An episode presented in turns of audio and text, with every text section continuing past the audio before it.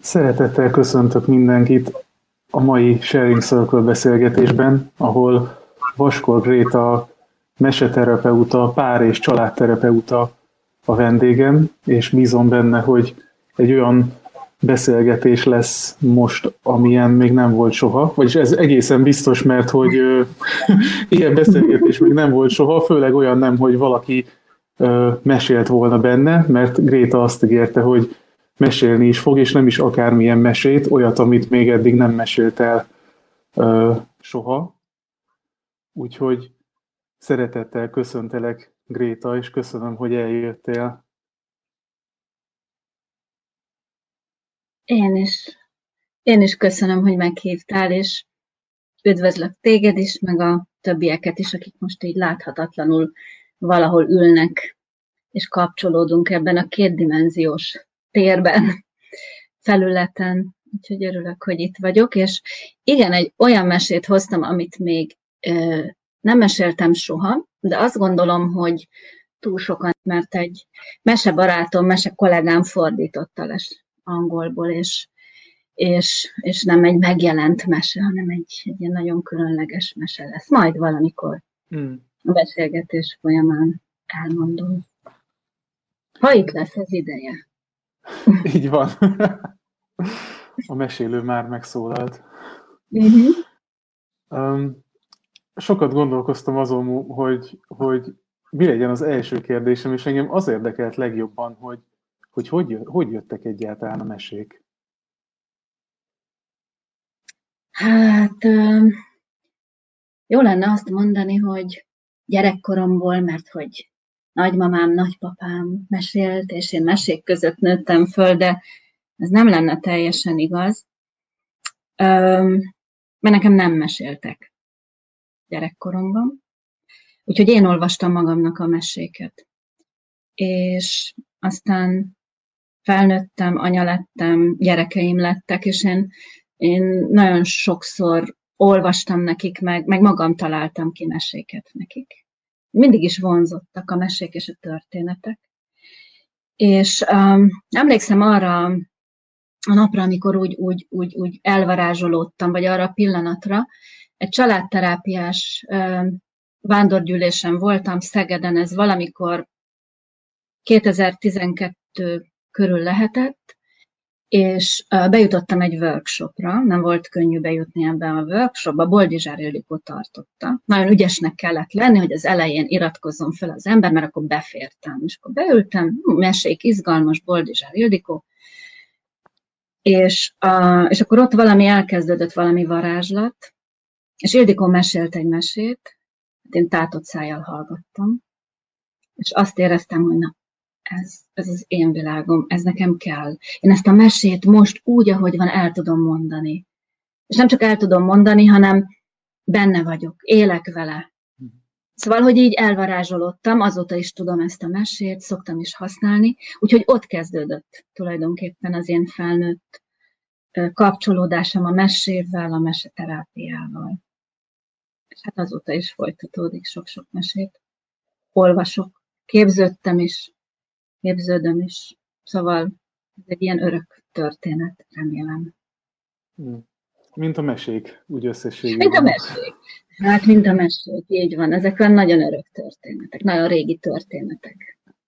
Igen. Tehát akkor neked elő volt a, a családterápia, és a, ez a fajta segítői munka, mint az, hogy mesékkel foglalkozz.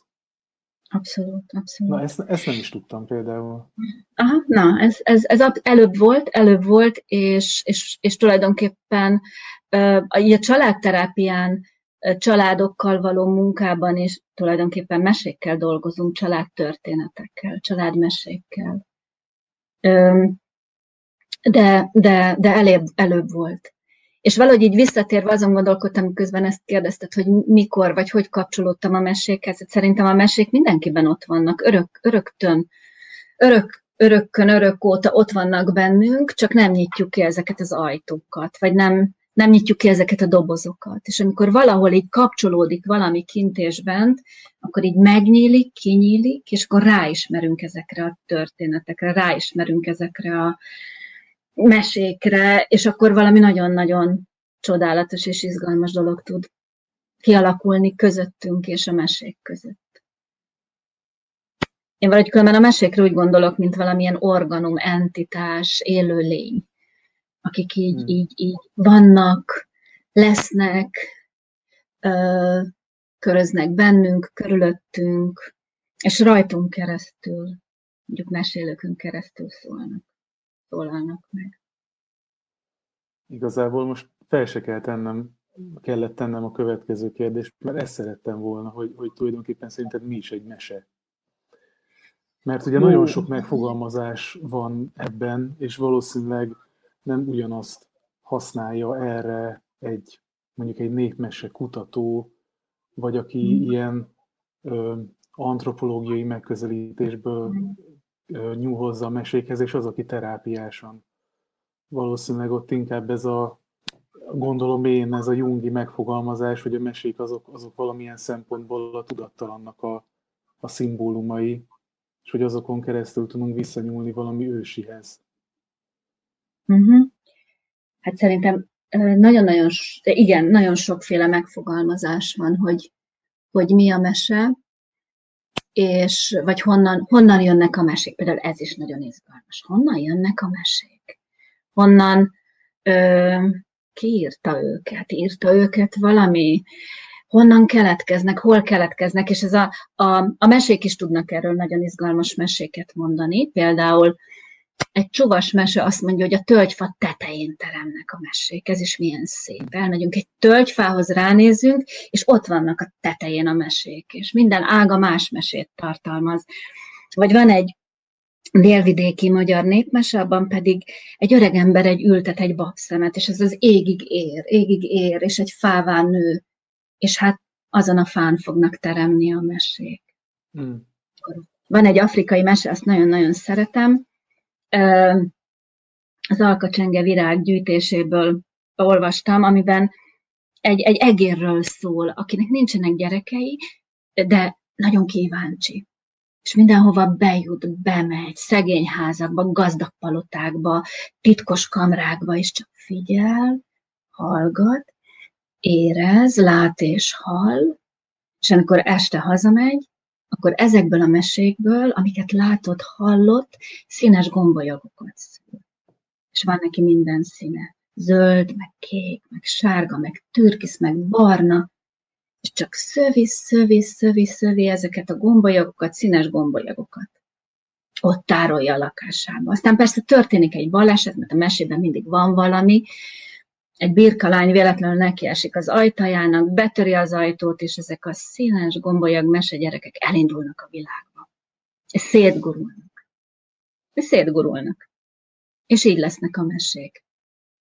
Aztán van egy mongol mese szerint, az alvilágba kell lemenni érte. Az alvilág urához. Mert az alvilágban található minden, ami az embert emberré teszi és lehet választani, és ez a fiú, aki lemegy, választat egy valamit, hogy fölhoz az alvilágból, és nézi, nézi, hogy mit hozzon föl. Hát van ott zene, van ott tánc, van ott szépség, van ott öröm, és akkor az egyik sarokban megtalálja a mesét. És ő azt hozza föl. Tarva, ez a fiú onnan az alvilágból. Úgyhogy onnan jönnek a mesék, hát titkos lyukakból, helyekből, látni, hallani, érezni lehet a történeteket, vagy az alvilágból, vagy egy égigérő fatetejéből. De én azt gondolom, hogy, hogy a mese és mindezek arról szólnak, hogy a mese az magáról az életről szól. És nem a logosszal mondja, hanem valami mással, képekkel. Képekkel tanít, képekkel mutat utat, képekkel mozdít, képekkel, ezekkel a belső képekkel, miközben a mesét mondjuk bennünk is megmozdul, képekkel kapcsol valami nagyon régihez, és valami nagyon ö, majd későbbihez. Ö, valami olyan helyről szól, amihez néha a szavak és a gondolkodás keves, kevés. Úgyhogy én valahogy így, így gondolkodom. Mesélni. Ezzel a mongol, ezzel a mongol gondolattal vagy történettel nagyon együtt tudok lenni, nagyon szép és megérintő volt. és az biztos, hogy én is úgy érzem, hogy valami olyan helyet szólítanak meg bennünk, amihez nagyon nehéz hozzáférni így a balagyféltekés racionális elménkkel.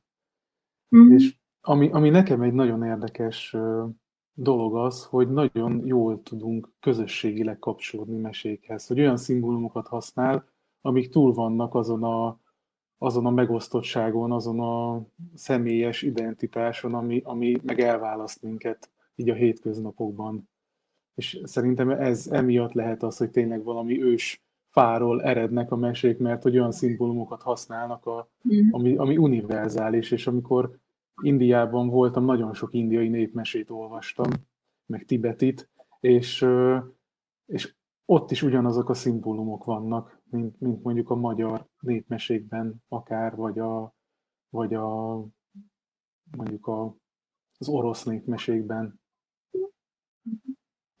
Hát szerintem van, van egy nagyon egyetemes nyelv, az emberiség nyelve, és ez az egyik forrása a mese. És persze, hogy vannak helyi vagy kulturális változatai, de vannak olyan elemei, szimbólumai, ahogy ö, mi használjuk kódjai, amiket mindenki ért. Tehát van, van valami olyan kapcsolódásunk a meséhez, amit, amit ö, ha magyarnak mondunk, ha indiainak mondunk, bár ez valószínű nem helyes, mert ott rengeteg apró, vagy nem apró nép van, Afrikában egy népnek mondunk, az, az, az él és, és mozog, és én mesélhetek indián mesét, mesélhetek uh, han mesét, mesélhetek uh, skót mesét, afrikai mesét, azt fogjuk érteni, nem? Tehát, hogy valahol valahol van egy olyan, olyan közös nyelv, amivel, amivel tényleg kapcsolódni tudunk. És amit mondtál, a másik még nagyon fontos, hogy amikor én mesélek, a mi módszerünk élőszóval mesél, tehát nem olvassuk a mesét, hanem, hanem élőszóval mondjuk a mesét. Ez egy picit mást fog jelenteni a hallgatónak is, meg a mesemondónak is. Amikor én élőszóval mesélek, akkor mi egy térbe fogunk kerülni. Ott lesz a mese, ott lesznek azok is, akik már elmondták ezt a mesét korábban, mert én csak így tudom elmondani. Ott lesznek azok is, akik meghallgatták ezt a mesét, és ott lesznek, akik ülnek és hallgatják ezt a mesét. És ez tényleg egybe tud, egybe tud minket, egy, egy közös hálóvá tud szülni, akár a mesén keresztül, a történeten keresztül. És azon keresztül, hogy ez egyszer már valamikor megtörtént. És behozza a régit, ide a mostba. Szóval, hogy ilyen nagyon-nagyon varázsos szövet tud szövődni szerintem a mesemondás alatt. Hmm. Igen, én, én szerencsére ezt így meg is tapasztaltam.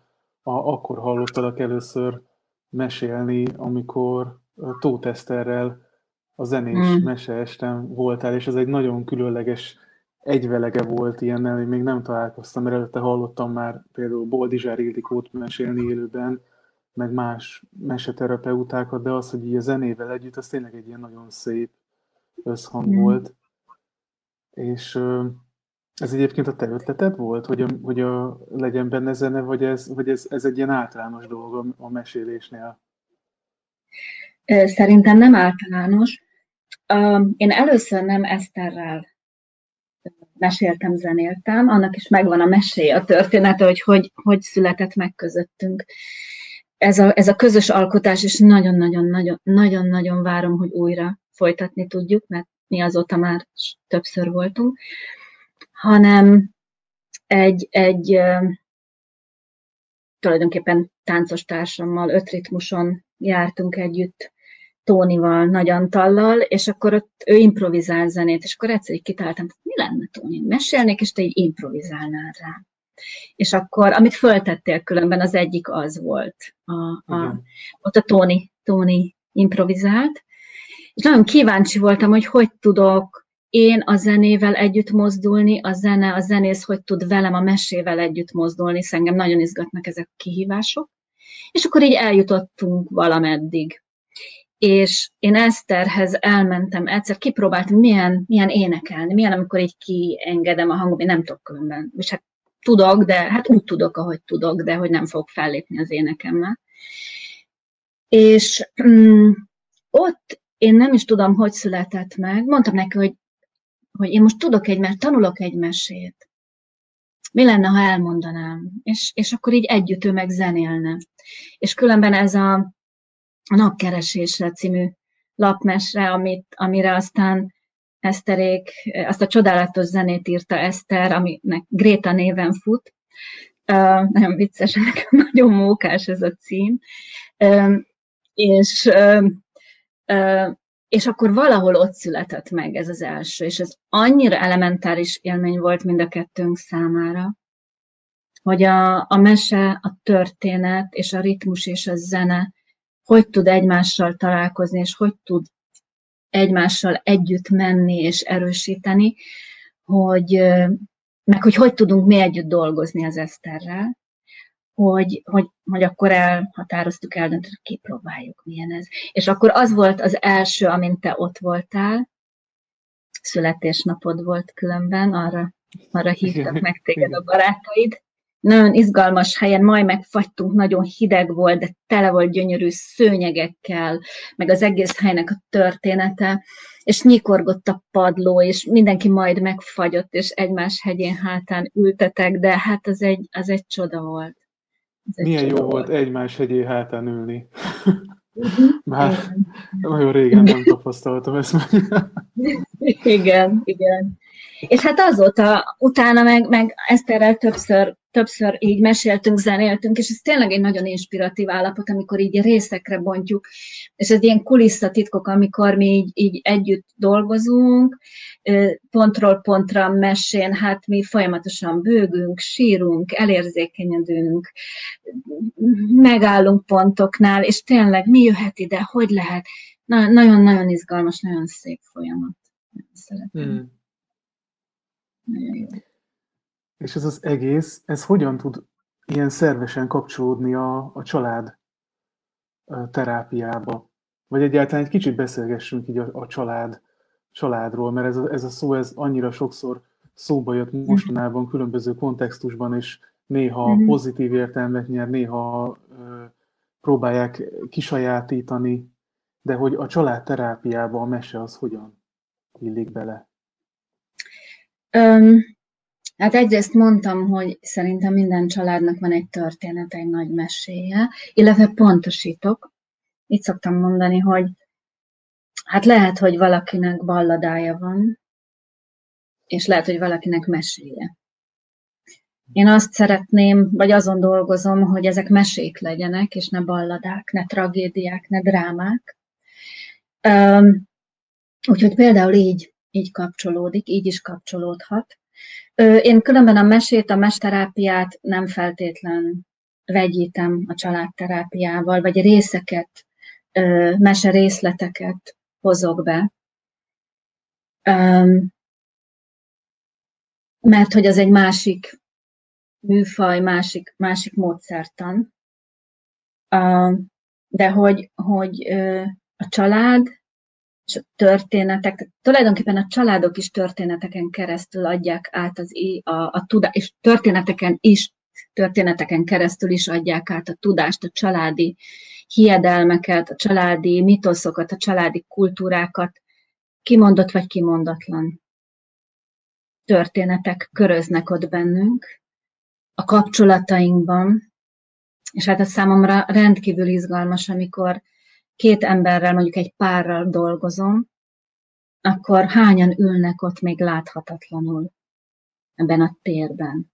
Ott ül a férfi, a nő, vagy a két ember, aki szereti egymást, aki lehet két férfi is, egy nő is, vagy egy anya meg a lánya, apa meg a fia, vagy a szülők és a gyermekek, szóval ott ülnek az emberek, mert a, nekem a család azok a kapcsolatoknak, a biztonságos megkötő kapcsolatoknak a rendszere. Ott ülnek, ketten, hárman, négyen, és tulajdonképpen nem ketten, hárman, négyen ülnek, hanem ott van mögöttük mindaz a történet, mindaz a sors, amiből jönnek. És hogy abból tudnak-e, hogy tudnak saját közös történetet szőni, hogy tudnak megtartó, biztonságos kötődést létrehozni. Szerintem erről van szó, hogy mindegyikünk, akik, akik itt ülünk, azok biztonságosan fészekben jól szeretnének boldogan élni, jól szeretnének kapcsolódni, biztonságosan, csak annyi mindent hozunk, annyi minden van mögöttünk, annyi minden szól bele, annyi titkos sarok, zúg van, ahol előjönnek. Mindenféle érzések, kimondott és kimondatlan gondolatok, cselekvések, emlékek, élmények, hogy ezt jó meg ránézni, megtudni, és ha lehet megtisztítani. Hmm. Szóval nekem valahogy így jön ez a, ez a kapcsolat, vagy ez a történet a meséhez. És hogy tulajdonképpen a mesékben is, ha belegondolunk, a történetek vannak férfiakról és nőkről, családokról. Arról van szó, hogy ezek a szereplők, ezek a mesehősök, meg álhősök, boldogok szeretnének lenni. És mi az útja annak, mi a módja, hogy boldogok tudjunk lenni? Azt szokták mondani, hogy jaj, persze mesében könnyű, hát boldogan éltek, még meg nem haltak. Ah, de hát addig mennyi mindent kell megtenni. Mennyi minden, mennyi, mennyi mindent, mennyi mindenen kell keresztül menni, mennyi mindent kell megismerni magunkról. És hogy családterápiában vagy a párterápiában, én leginkább különben párterápiát szeretek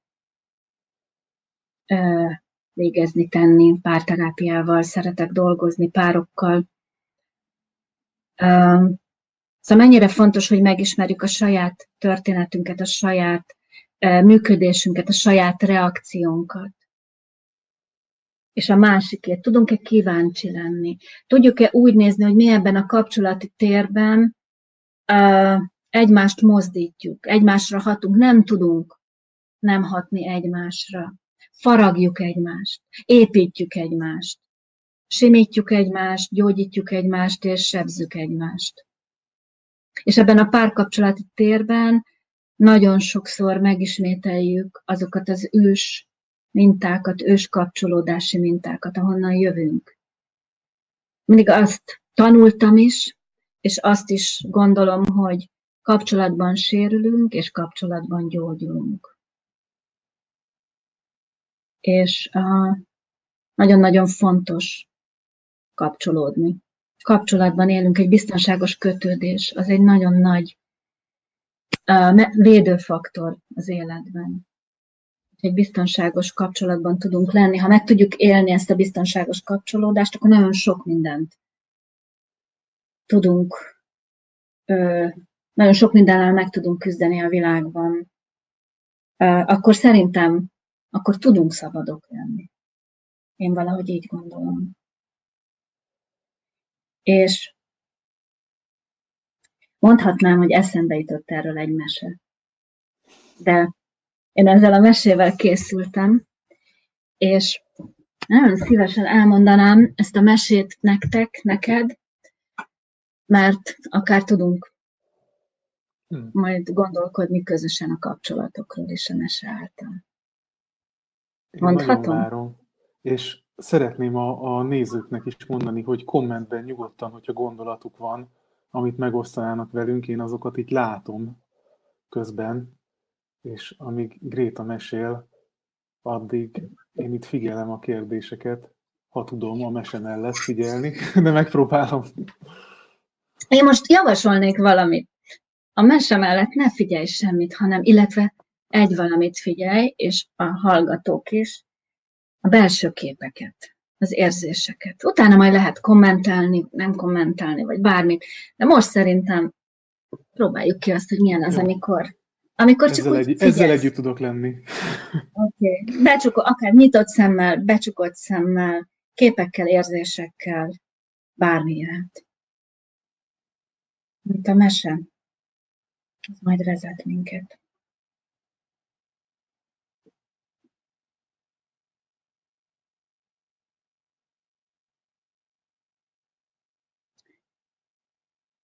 Réges-régen, a világ északi szélén élt egyszer egy halász. Nél meg Kodrumnak hívták.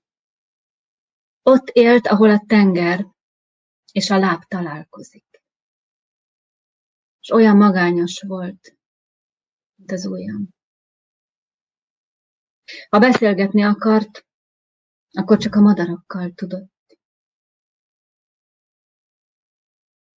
És a szél, a hideg északi szél fújt neki altatódalt. S hideg estéken, mikor a tüze mellett üldögélt, s melegedett, akkor csak figyelte a felfelé kúszó tüzet, füstöt, és messzi tájakra vágyakozott. Aztán, mikor a szelet nézte, ahogy mozgatta és hajligatta a fűszálakat, akkor úgy hallotta, mintha egy halk suttogó hang a nevén szólította volna.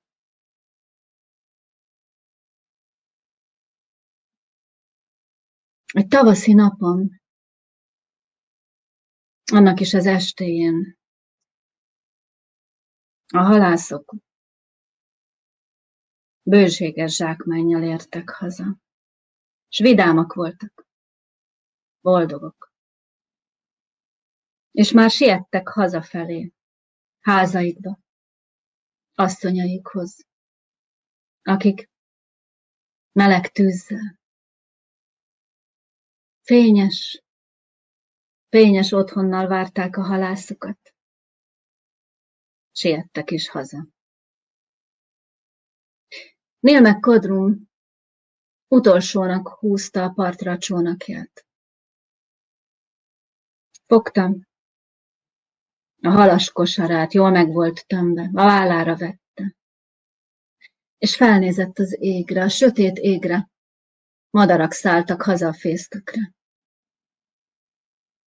És akkor, hogy kicsit hátra nézett, észrevett valami mozgást a sziklák között.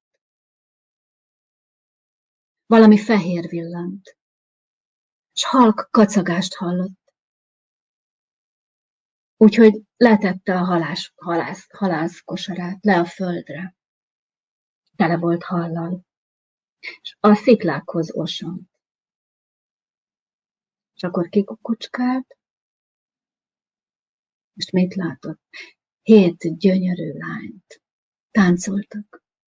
Hófehér volt a bőrük, és csak hosszú fekete hajuk takarta.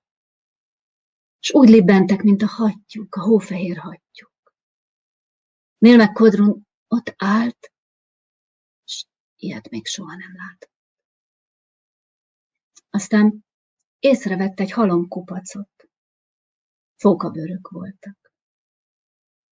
Puhák, finomak, és Némek Kodrum rögtön tudta, hogy ezek a lányok nem mások, mint fókatündérek, akik mikor rajtuk van a fókabőr, akkor a tengerben úszkálnak. És amikor a szárazföldre lépnek, akkor levetik fókabőrüket, és emberlányjá változnak. És akkor Nél meg Kodrum megérintette az egyik fókabőrt. Olyan sejmes volt, olyan puha és megfogta, és az ingébe gyűrte. És akkor ebben a pillanatban az egyik lány, az egyik tündér fölsikoltott.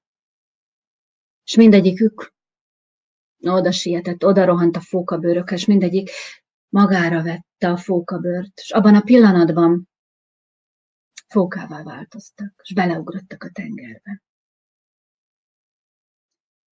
Egyetlen egy azonban nem változott át. Egyetlen egy azonban ott maradt. Ott állt a tündér, Nél meg Kodrumot nézte. Ott állt. Olyan volt, mint a jég. Mozdulatlanul. Csak sötét. Tengermély pillantását vetette Neil McCodrumra, csak nézte, nézte. Majd aztán lassan kinyújtotta a kezét, és halkan így szólt. Kérlek, add vissza a bőrömet. És némek Kodrum közelebb lépett. Rabul ejtette a lány. Elveszett, elveszett a pillantásába.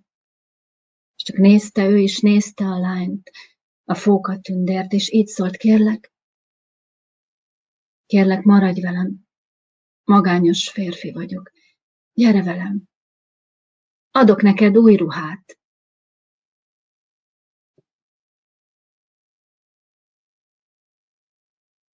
A készfogó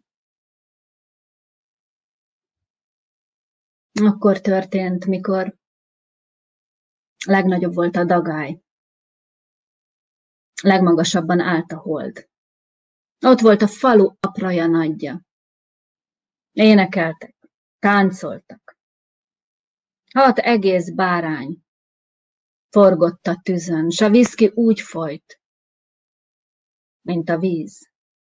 Az emberek köszöntötték az ifjú párt, s Nél meg Kodrun ott ült az asztal fönn, arca kipirosodott, szeme boldogan csillogott, s csak úgy ütötte a taktust egy kanállal az asztalon. Büszke volt és boldog. Ott ült mellette asszonya, némán csendben, egyenes derékkal. S egy dallamra figyelt, ami a tenger felől érkezett. És talán senki más nem hallotta, csak ő. Aztán teltek a napok, múltak a hetek, s jöttek a hónapok. És az asszonynak egy fia született, majd egy kislánya. Apjuk homokszín haját örökölték, és az anyjuk mélytengerszínű tekintetét. És ujjacskáik között apró húszóhártya feszült. Aztán Nélkodrum a tengert járta. Az asszony gyerekeivel pedig a lápot, piros bogyókat gyűjtött, meg ehető gyökereket, és amikor a tenger visszahúzódott, akkor kagylókat szedett a sziklákról. Esténként bálnákról, fókákról, rozmárokról mesélt a gyermekeinek. És amikor májusban hanga illat és kakukkfű szállt a levegőben, az asszony néha-néha arra gondolt, hogy boldog is tudna lenni.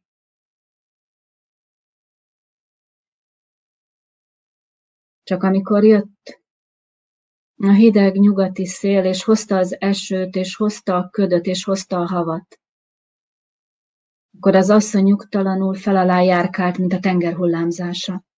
Semmi más nem tudta megnyugtatni, csak hogy rokkájához ült, és fonta pörgette a fonalat és közben valami furcsa dalt énekelt, dünnyögött. És Nél meg Kodrum gyűlölte ezeket a napokat. És csak figyelte pipája füstje mögül furcsa asszonyát. De szólni. Egy szót sem szólt. És teltek a napok, És múltak a hetek, és jöttek a hónapok, és az évek, és eltelt tizenhárom év. Egyik nap az asszony a veteményes kertjében tett vett. Egyszer csak lánya. Sietett hozzá. Anyám, édesanyám, nézd, mit találtam a régi árpás ládában. Nézd. Nézd, milyen különleges. Olyan könnyű olyan puha, mint a köd. Ilyet még sosem láttam.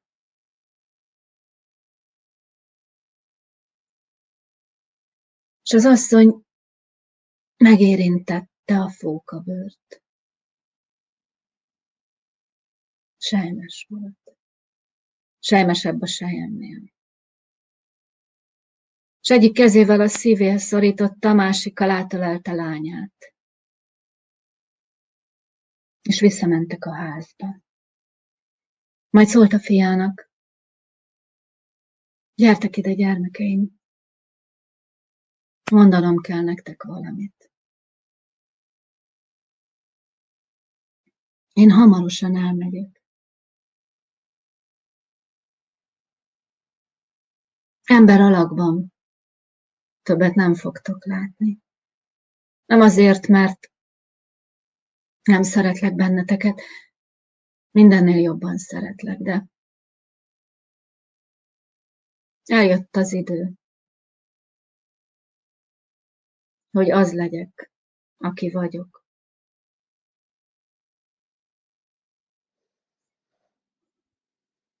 És este, mikor minden elcsendesül, a láb, és a tenger is, akkor az asszony felkelt, és csöndben mezítláb fókabört fogta, és lement a tengerpartra. Ott egyenként levette a ruháit, és a homokba ejtette. És fogta a fókabört, és maga elé tette.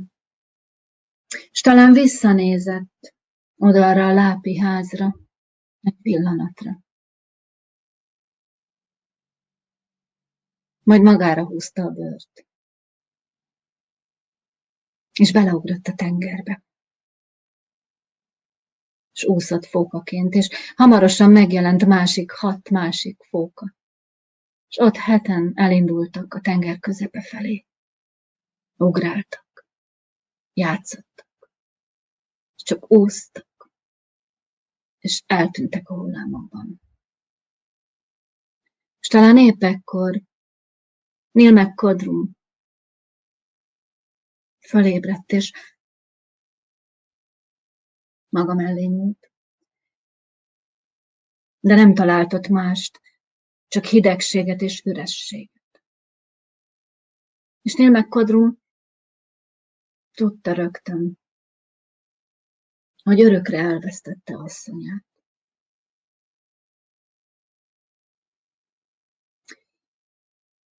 De dagálykor,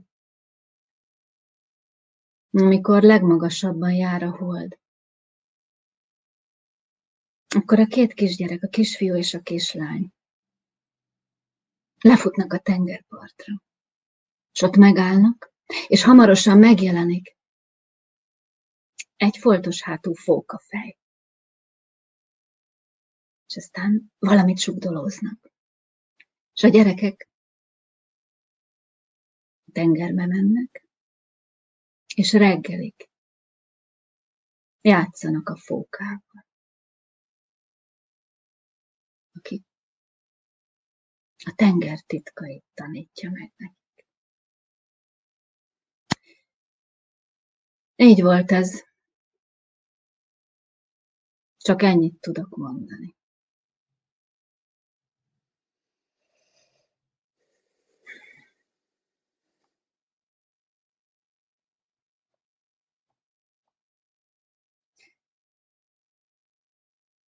Szóval hogy függ össze a mese meg a párterát?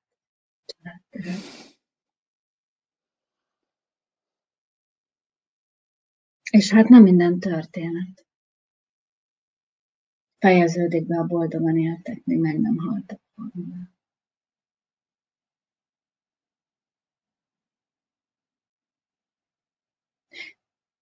És hogy dolgozik a mese? És nem kell feltétlenül válaszolni, de lettek-e képek? Utaztatok-e? De régre-régre a világ északi szélére.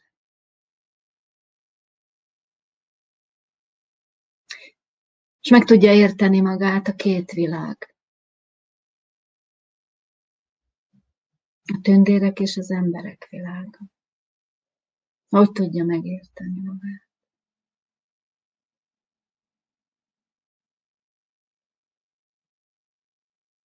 Születtek-e bennetek érzések? hangok, illatok. Hogy?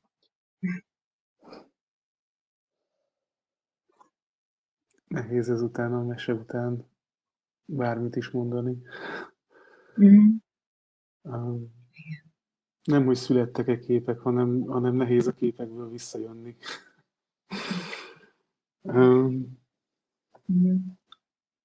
nagyon, szép, nagyon szép mese volt. Régen hallottam ilyen szép mesét. És úgy az van bennem, hogy, hogy milyen jó, hogy vannak emberek, akik abban segítenek, mint hogy te is, hogy ne a láp és a tenger találkozásánál álljunk csak egymással szemben, és soha ne, ne találkozzunk. Így van. Így van. És hogy ott annál a pontnál, ahol Neil McCodrum nem tud szólni. Megnyíljon. Az a száj, megnyíljon az a szív. El tudja mondani az ő történetét. Az a jó hírem van különben, hogy a mesék, a mesék ismerik azt is, amikor a két világ találkozik, és ebből tud jó születni, tud valami boldogság születni. De azt is ismerik, hogy ez egyáltalán nem biztos, hogy adott. Egyáltalán nem biztos, hogy tudunk egymással kapcsolódni, párbeszédbe kerülni. Pedig mind a kettő olyan gyönyörű, nem? Az egyik, aki a lápon megérzi a kakukkfű illatát, és meg tudja művelni, és ismeri a bogyóit, és, és a másik is, aki ismeri a tengert, és kap tőle sok-sok ajándékot. És hogy vajon hogy tud ez a két világ találkozni, tud-e párbeszédbe kerülni, párbeszédbe kerülni a két ember, a két múlt, a két fájdalom, a két történet. És hogy nekem a párterápiában ez a nagyon izgalmas, hogy, hogy ezeket hogy tudjuk megnyitni, ezeket a kapcsolódási szálokat, hogy tud egymásra hangolódni, tud-e egymásra hangolódni, mi kell hozzá, hogy meglássuk, hogy megértsük hogy, hogy tényleg egy híd, egy kapcsolat legyen, hogy, hogy elérhetőek legyünk egymásnak, hogy reagáljanak a mi érzéseinkre, hogy biztonságban meg tudjuk mutatni a haragunkat, a dühünket, a fájdalmunkat, ami nem biztos, hogy a kapcsolatban keletkezik, csak a kapcsolatban ismétlődik. És hogy ez a hang hogy tud, hogy tud egymáshoz, hogy tudjuk hangolni egymáshoz, hogyan tudunk válaszolni a másikra. Vagy csak ülünk, és pergetjük a rokkát, és vágyakozunk, és a pipafüst fölött csak nézzük, nézzük, és nem értjük, és különös. És itt megáll a történet, és nagyon sokszor itt megáll a történet. És ami egy jó terápia tud tenni, párterápia például, hogy, hogy ezt a megállt, befagyott történetet mozdítja meg finoman, lépésről lépésre egymáshoz nyitják. Én azt gondolom, mindenki boldog akar lenni, nem? Mindenki jól akarja magát érezni, biztonságban akarja magát érezni. Csak amivel jövünk, amilyen előképpel, amilyen valaki üres zsákkal jön, nincs benne semmi. A úgy mondjuk így nagyon nem annyira szép szó, nem annyira mesei, mesei szó, hogy, hogy negatív jogosultsággal, vagy destruktív jogosultsággal jön. Aki nem kapott, nem tud adni. Hogy lehet megtanulni, megtanítani, kapni, és utána újraadni, vagy, vagy hogy lehet fölfedezni, hogy amiben azt gondoljuk, hogy nincs semmi abban a tarisznyában, tudunk-e közösen kutakodni, hogy oh, mégis van. Mégis találtam valamit. Mégis találtam. Amikor azt hittem, hogy semmi nem jött, de mégis valamit, mégis tudtam kapni, a túlélés erejét. Egy hitet, egy mosolyt, egy eldugott simítást. És hogyha ezt így föl tudjuk építeni, akkor már van miből adni a másiknak is. Hm. Igen.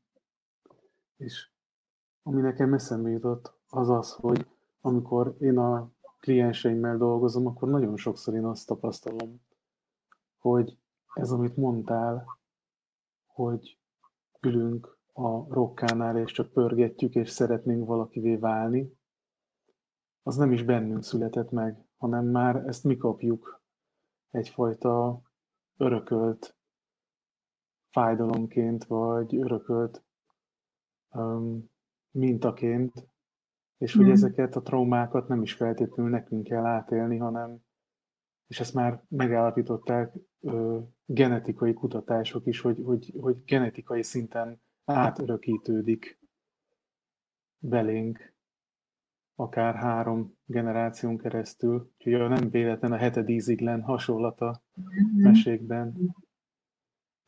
Így van, ez így van. Én nagyon sok történetet hallgatok, család, egyéni, személyes történetet. És ott vannak, ott vannak dédanyáink története, nagyapáink története. Ott, most a 21. századi életekben. Ott vannak, most tisztítjuk, most gyógyítjuk. Most, ha, most lépünk el tőlük, hogyha van rá figyelem. Abszolút, amikor én mozdulok, nem csak én mozdulok. Ott mozdulnak mögöttem a többiek is, az őseim. És amikor én mozdulok, és én gyógyítom magam, a kapcsolatomat, akkor gyógyítom a jövőért is, az előttem, a mögöttem és az előttem menőkért is. És ez nagy munka. És ez nagy munka, és ez a generáció, vagy ezek a generációk, akik itt vannak, most más küzdelemben van, mint a dédapáinké, akik, akik harcoltak mondjuk háborúban. Most más szinten van, ez egyáltalán nem könnyebb. Azt gondolom, hogy ez ugyanolyan nehéz feladat. Ugyanolyan nehéz feladat ezt tisztítani, ezeket a történeteket. Abszolút. És az a fontos szerintem, amikor abba tudunk belépni, akik mi vagyunk, a mi sorsunkba, a mi életünkbe, amikor azt tudjuk mondani, hogy ez most már a miénk, vállalom, ami ott van mögöttem, és ez az enyém. De ez az enyém, és ezért megküzdöttem. És nagyon-nagyon sok-sok színesség van, sok-sok olyan szál van a mi történetünkben, amiről nem is tudunk. És ez például engem szenvedélyesen izgat, hogy abban segíteni, hogy fölfedezzük azokat a kincseket, értékeket, mert a fájdalmakból is különben nagyon sok érték van, amik, amik, amikkel mi így a saját tengelyünkbe tudunk állni, és azt tudjuk mondani, hogy ez én vagyok, ez az én történetem. És ez szerintem nagyon-nagyon gyógyító tud lenni. Izgalmas. Azt hiszem, hogy, hogy, hogy ezt tesz minket szabaddá. És Eszterházi Péter mondta, hogy, hogy szabadnak lenni nem könnyű, fájdalmas, de szép. Mm-hmm. És ezzel mhm. nagyon együtt tudok lenni ezzel a, ezzel a gondolattal. Hát igen, a múltat be kell vallanunk. Ez így van. Nagyon igen. fontos, nagyon fontos. A titkok, a titkok azok folyamatosan mérgeznek családokat, embereket, nemzetet. De itt most meg is állok. Tehát, hogy a titok az el nem hallgatott, a szembe nem, fel nem vállalt, a szembe nem nézett történet. Amikor van egy nehéz történet, akkor az első szint elismerni a fájdalmat, hogy van, hogy nehéz. Megélni az érzéseket, és az validak az érzéseknek a megélése. És utána, utána vannak lépések, de hogy kimondani, elmondani, megmutatni, ez nagyon-nagyon fontos. Nagyon-nagyon fontos. És a mesék ebben segítenek. És a sokféle terápia is tud ebben segíteni. Hogy, hogy az legyen, ami van, ami igaz, ami, ami néha nehéz, de felszabadít utána. Egy csomó energiát felszabadít a fájdalommal, vagy a nehézség, vagy a titokkal való szembenézés. Azt gondolom, hogy rengeteg energiát felszabadít, és amit te mondtál, szabadságot ad. Igen. Szabaddá tesz.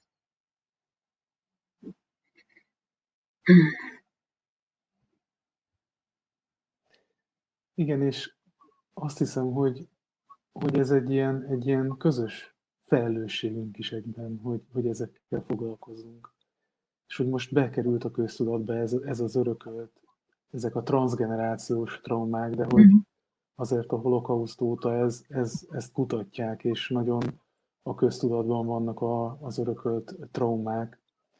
És, és eszembe is jutott uh, Eti Hillesumnak a, egy ilyen kis rövid gondolata, aki egy holland író volt, és 29 évesen ölték meg Auschwitzban. Felolvasom ezt, hogyha megengeditek. Uh-huh. Végül is csak egy elkölcsi kötelességünk van. Visszaszerezni magunkban nagy területeket a békéből, egyre több békét, és ezt tükrözni mások felé. És minél több béke van bennünk, annál nagyobb béke lesz zaklatott világunkban. Hmm.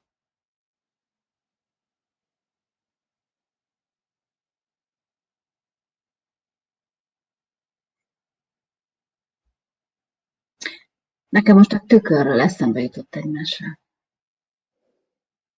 Mit tükrözünk és mit látunk? Elmondhatom? Halljuk.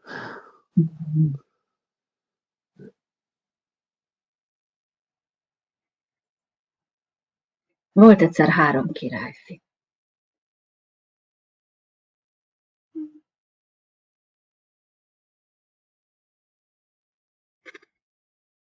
Zsolt eltűnt.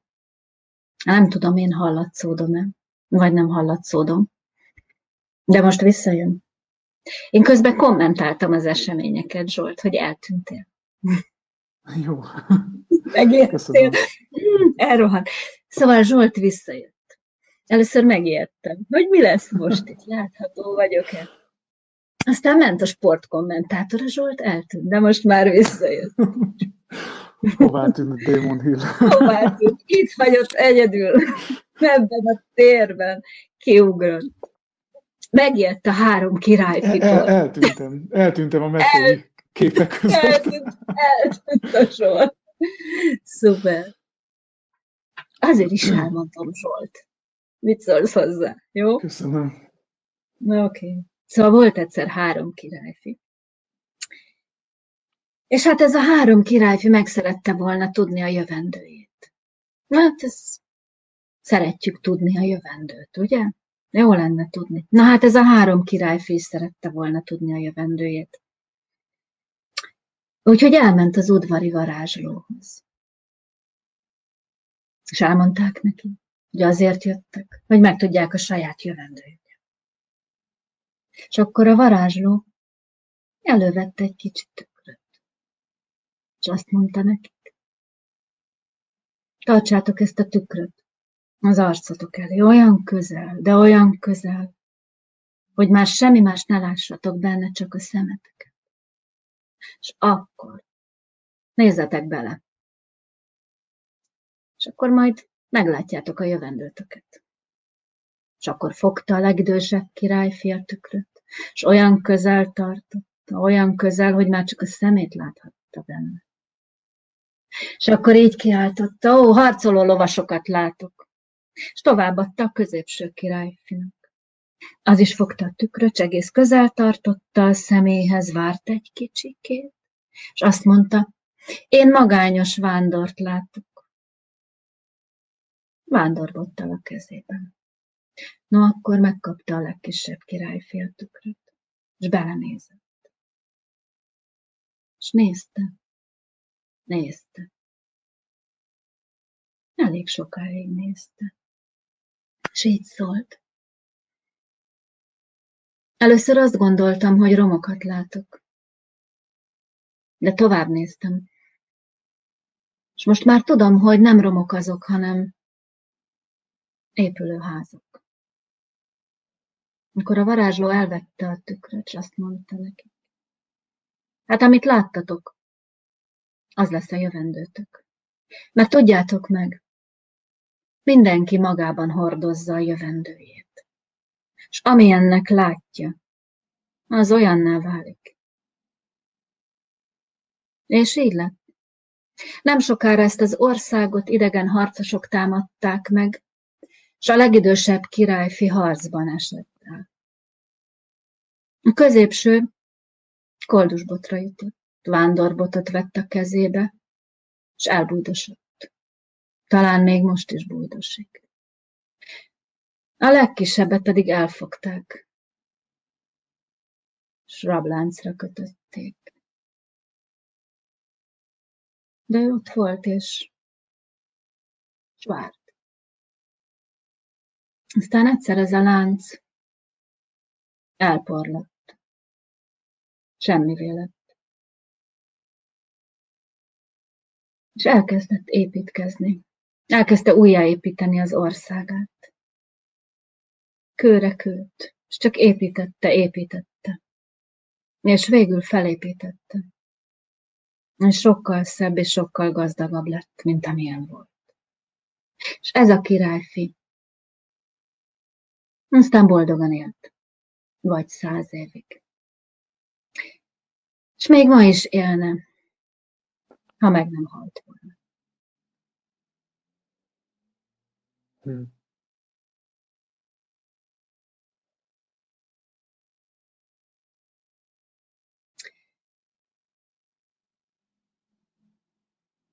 Szóval fontos, hogy abban a tükörben mit lát. Most meddig néz? És hogy, és hogy belemerünk-e nézni. Így. És hogy belemerünk-e. Néha nem olyan jó, amit látunk benne, nem? Nem. Egyáltalán. Kőkemény, amit látunk néha benne. De van-e elég bizadalmunk elég ideig nézni?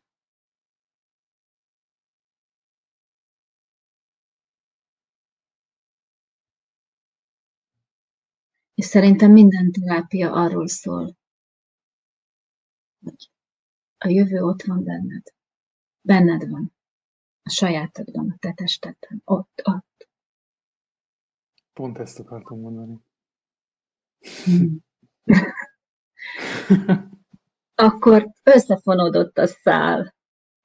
Igen. Ugye, Hát, ha már így a közös sálat hoztunk be. Amit Jaj, ezt meg akartuk mutatni, bocsánat, igen. Ez az igen. én sálam, amit én a Zsolt, Zsolt hozta Indiából, így van. Ez én is sim. Simlából van tradicionális uh-huh. mintákkal, és azt hiszem így kapcsolódtunk most mi is a mesék világában. Ez egy indiai mese volt különben, Luzsi Margótól tanultam, hallottam ezt a mesét. Ez De így jó. van. Úgyhogy ez egy indiai mese volt, és uh, igen, mi Zsoltal így kapcsolódunk. Nálam a sál az egy nélkülözhetetlen átmeneti tárgy. Mindig tele vagyok sálakkal. Hm. És hogyha ez a sál itt van rajtam, akkor mindig a Zsolt eszembe jut egy kicsit, hogy van közös mesénk, történetünk, Zsolt. Hm. Szuper. Nagyon köszönöm, Gréta. Mondhatnám azt, hogy ez volt, mese volt. Minden szava igaz volt. Így szoktuk mondani. Így volt, Igen. mese volt, minden szava igaz volt. Hát akkor írjuk tovább. Írjuk tovább. Mindenki írja a saját meséjét. Mesét, és ne drámát, ne tragédiát, és ne balladát. Mesét. Köszönöm. Nagyon köszönöm. Köszönöm én is neked. És annyit, bocsánat, Anita kérdezte az elején, hogy mi volt az a mese, amit hallottál? A, a, Ez a, a, a Boldizsár Ildikótól. Ja, a lotilkó szárnyai. Ezt a, mesetera- a metamorfozis meseterápia mindenki ismeri, ez egy ilyen alapmese. A lotilkó szárnyai, lotilkó hm. szárnyai című mese. Köszönöm, Gréta, nagyon. Én is köszönöm. Szép estét. is, hogy itt voltatok. Szép estét. Szép estét. Köszönöm.